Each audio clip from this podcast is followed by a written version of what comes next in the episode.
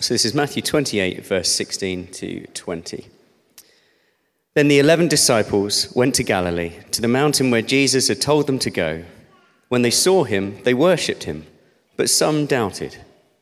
Then Jesus came and said to them, All authority in heaven and on earth has been given to me. Therefore go and make disciples of all nations, baptizing them in the name of the Father and of the Son and of the Holy Spirit and teaching them to obey everything I have commanded you. And surely I am with you always to the very end of the age. Thank you, Mark. That's great. So if you do have a Bible, keep it open there. We're just going to I'm just going to talk a little bit about what baptism is all about using this passage. So just to give an idea of where we're headed the next few minutes, I'm going to talk a bit from this bit in Matthew. Then we're going to hear from each one of the four young people getting baptized today. So that's Noah, Ella, Anna, and Judah. They will tell the stories of how they have come to put their faith in Jesus, explain why they're getting baptized today. People are going to come and pray for each one of them, and then we're going to sing a song specially chosen by each of the young people today. And then at the very end of our time, where we've heard from everyone, that's when we'll go out into the playground all together and we'll baptize all four of these young people. Uh, it may be raining heavily by then, but let's see how we get on. Then, once that bit's over, we can all come back inside. There's tea and coffee. There is plenty of food as well. So please don't show off if you don't have to. Come back inside, get dry, get warm, and have a drink and something to eat. So, I hope that gives you an idea of what to expect. And again, a really special welcome to everyone who's come to support Noah and Ella and Anna and Judah today. I know how much it means to them to have you here today. But every time we do a baptismal service here at Avenue, I'm always struck that baptism and getting baptized looks like a really strange thing to do, especially when it's outside in the month of December in heavy rain. Um, I'm not cursing it, but it might be raining. I'm just preparing us all. So, again, and some of you may walk through and you see a, a, little thing in the middle of the playground with bubble wrap over the top of it, and you just think, what on earth is going on? Who are these people, and why do they do things like that? Because in a little while, actually, we're at the end of the service. All four of these young people are going to walk into the playground, step into, one at a time, step into the baptistry fully clothed. Um, I'm going to ask them some questions, and in full view of all of you, I'm going to push them under some water. Hopefully, a few seconds later, they will emerge from the water and people are going to clap, and then we're going to do it again and again and again. Getting baptized is just a strange thing to do. Why bother? Why do Christians go to all this effort? Why do we have that thing out there in the playground? Well, the short answer to that question, why do Christians go to all the effort of baptizing new believers, is very simply because Jesus told us to. That's the bit at the middle of the reading that Mark just read for us. Words spoken by the risen Jesus to his disciples. All authority in heaven and on earth has been given to me. Therefore, go and make disciples of all nations, baptizing them in the name of the Father and of the Son and of the Holy Spirit. So, Christians baptize other Christians because Jesus told us to. Baptism is a powerful picture and sign that someone trusts in Jesus, they belong to Jesus. And more than that, it's actually a picture of the gospel, the good news about Jesus. Baptism is a picture given to us by Jesus to help us remember what he's done for us. More than that, to help us experience what he's done for us in dying and rising again. Because I just described the person speaking in Matthew's gospel as the risen Jesus. And at this point in Matthew, it's become really clear to Matthew's readers just how much Jesus loves us and the extraordinary lengths he went to to rescue us and bring us into God's family. Jesus died and rose again. He suffered and died on a cross. He was buried in a tomb, and three days later, he rose again, all so that we could be his disciples, all so that we could be welcomed into God's family forever. It's an amazing picture of God's love for us. And it reminds us of what happens in anyone's life when they put their trust in Jesus.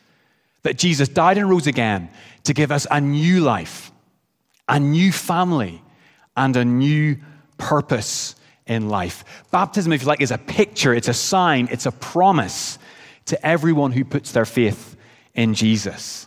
That promise is right at the end of the reading Mark did, at the end of Matthew's gospel, where Jesus says this to his disciples And surely I am with you always to the very end of the age.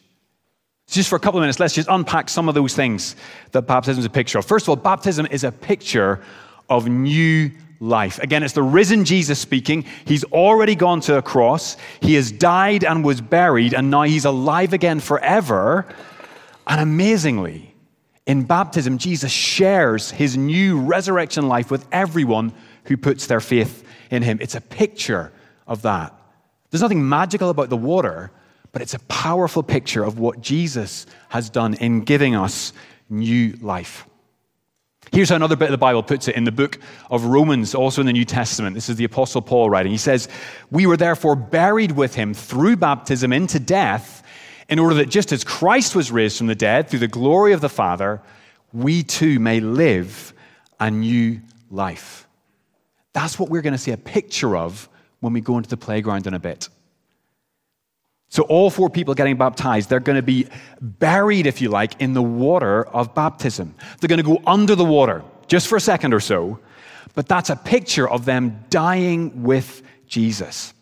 And it's a really powerful picture of them dying to their old way of life a life of ignoring God and living just for ourselves, a life of rejecting God in the world that God has made, a life of being cut off from God, of failing to love God and other people. That's what's symbolized when the person goes under the water. They are dying to their old way of life. But then, just a few seconds later, they come up out of the water, and that's a picture of them rising with Jesus, rising to a new life with Jesus as Lord of their lives. A new life where we've been washed clean where all our sins have been dealt with and forgiven by Jesus, and we rise with Jesus as a new creation, a new life lived for Jesus and with Jesus. That's what baptism symbolizes. It's a picture of that. And why is that so important? Well, basically, it's important because we are never left on our own to live for Jesus in this world. We are as close to Him as it's possible to be when we put our faith in Him.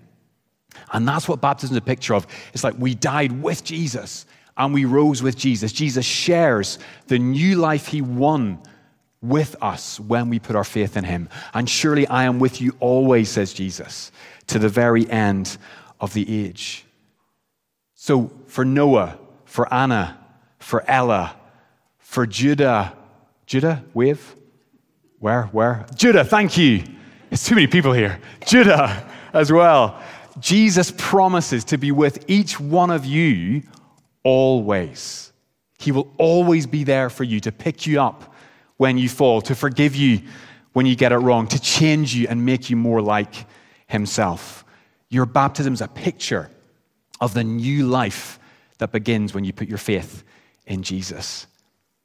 And also, it's a picture of the new family you belong to. Again, listen to Jesus' words again. He says, Therefore, go and make disciples of all nations, baptizing them in the name of the Father and the Son and the Holy Spirit.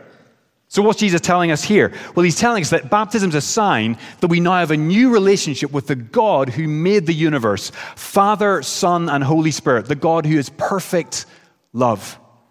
So, Jesus is referring to the God who is Trinity here. And Trinity, that's a really baffling idea, is that God is one God, but He's also Father, Son, and Holy Spirit. One God in three persons. And the Trinity, no one can understand it fully. And that's actually okay. I take comfort from that because it shows that God is bigger than us. We didn't invent God, God invented us. We will never fully understand Him. But even though we don't fully understand that God is Father, Son, and Holy Spirit, it's really good news for us because it reminds us that God is a God of perfect love. God has always been a God of love. The Father has always loved the Son, who's always loved the Spirit, who's always loved the Father, and on and on. At the heart of God is a loving community. And when someone puts their faith in Jesus, they are welcomed into the perfect love of God. God the Father welcomes us into his family. God the Son shares his relationship with the Father with us. God the Holy Spirit comes and lives in us and makes us more like Jesus. Baptism is a picture that we've joined a new family, the family of God, and that God has welcomed us in because of what Jesus has done. But also, it's a picture of the new family we have with God's people. The new family we're welcomed into is also the church. So, this new life that baptism symbolizes, it's not a life to be lived on your own, it's a life to be lived in community with other Christians, with other disciples of Jesus. Because again, the baptisms we're going to see out in the playground, they're not the first baptisms that ever happened. And they're not going to be the last baptisms because Christians throughout the world, throughout history for the last 2,000 years, have baptized other Christians, new believers, because Jesus told them to. Baptism is a sign of the unity we have as Christians with one another.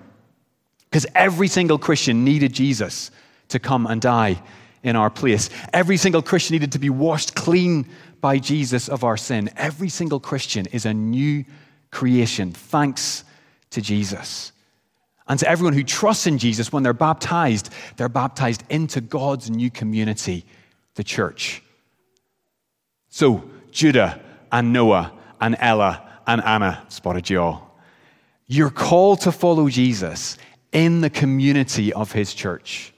You need other Christians around you to pray for you, to speak God's word to you, to serve alongside you, to worship God together. And even more than that, other Christians need the four of you to pray for them and to love them and to care for them in good times and in bad. You have a part to play in God's church as baptized believers. You're welcomed into this new family of the Trinity and this new family of the church. And finally, you've also got a new life, a new family, and a new purpose.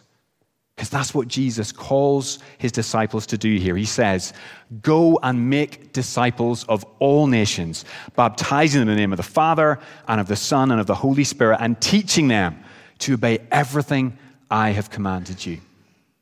See, baptism is a sign that we are now disciples of Jesus who make disciples for Jesus. And a disciple, that's just simply a learner, a follower, an apprentice of Jesus, someone called by Jesus to follow him and to call other people to follow him. Again, I just said those baptisms happening in the playground, we hope and pray there won't be the last baptisms. Unless Jesus comes back right now, we don't think they will be because God wants more and more people into his family to know him through Jesus, to be baptized into the Father, the Son, and the Holy Spirit, the way that Judah and Noah and Anna and Ella are being baptized. See, baptism is only the start of the story. Jesus wants us to live as his disciples, to learn from him, to follow him, to receive his love, and to live for him in this world as his witnesses, to show people that we belong to Jesus and they can too, to show people that Jesus loves us and he loves them too. Baptism is all about Jesus saying, Follow me for the rest of your life and call other people to follow me as you have the opportunity by loving them, by speaking to them, by praying for them. So I hope we can see that, that Jesus' words on baptism, it's an amazing picture of the new life a Christian has when they put their faith in Jesus. A new life, a new family belonging to God, the Trinity, but also to God's people, the church, and a new purpose to make disciples in the places God has put us. But also, baptism is just an amazing promise. It's like a seal, it's like a promise we get to hold on to for the rest of our lives. And it's that promise Jesus makes at the end of this passage. And surely I am with you always to the very end of the age. So, Anna, Noah, Judah, Ella, I don't know what the future holds for you guys. None of us do, but we know that whatever the future holds, the risen Jesus will be with you always as you trust in him, as you live for him, as you understand more of His love for you. Your baptism today is something to look back on in the years to come as a promise. I got baptized that day in a playground in the middle of Leicester, and that reminds me of who Jesus is, that reminds me that I'm precious to him. I belong to him. I have a new life, a new family, a new purpose. We went under the water. We died with Jesus. We came out of the water. We rose with Jesus. And now Jesus promises to be with us to the very end of the age as we put our faith in him. Baptism is a special picture. And for anyone here who's not a Christian yet, it's so wonderful to have you here. And, and, and my prayer and the prayer of many people is that as you see, as you hear the stories we're about to hear of these four young people, as you go out to the playground and see them shoved under the water and brought back out again, this will be a picture for you of that gospel of Jesus, that he died for us and he rose for us to give us new life. So as you see those things, say, what do I make of this Jesus? Why are these people I know, or even people I don't know, going through all this effort? What does that tell me about who Jesus is and the new life he offers everyone who trusts in him?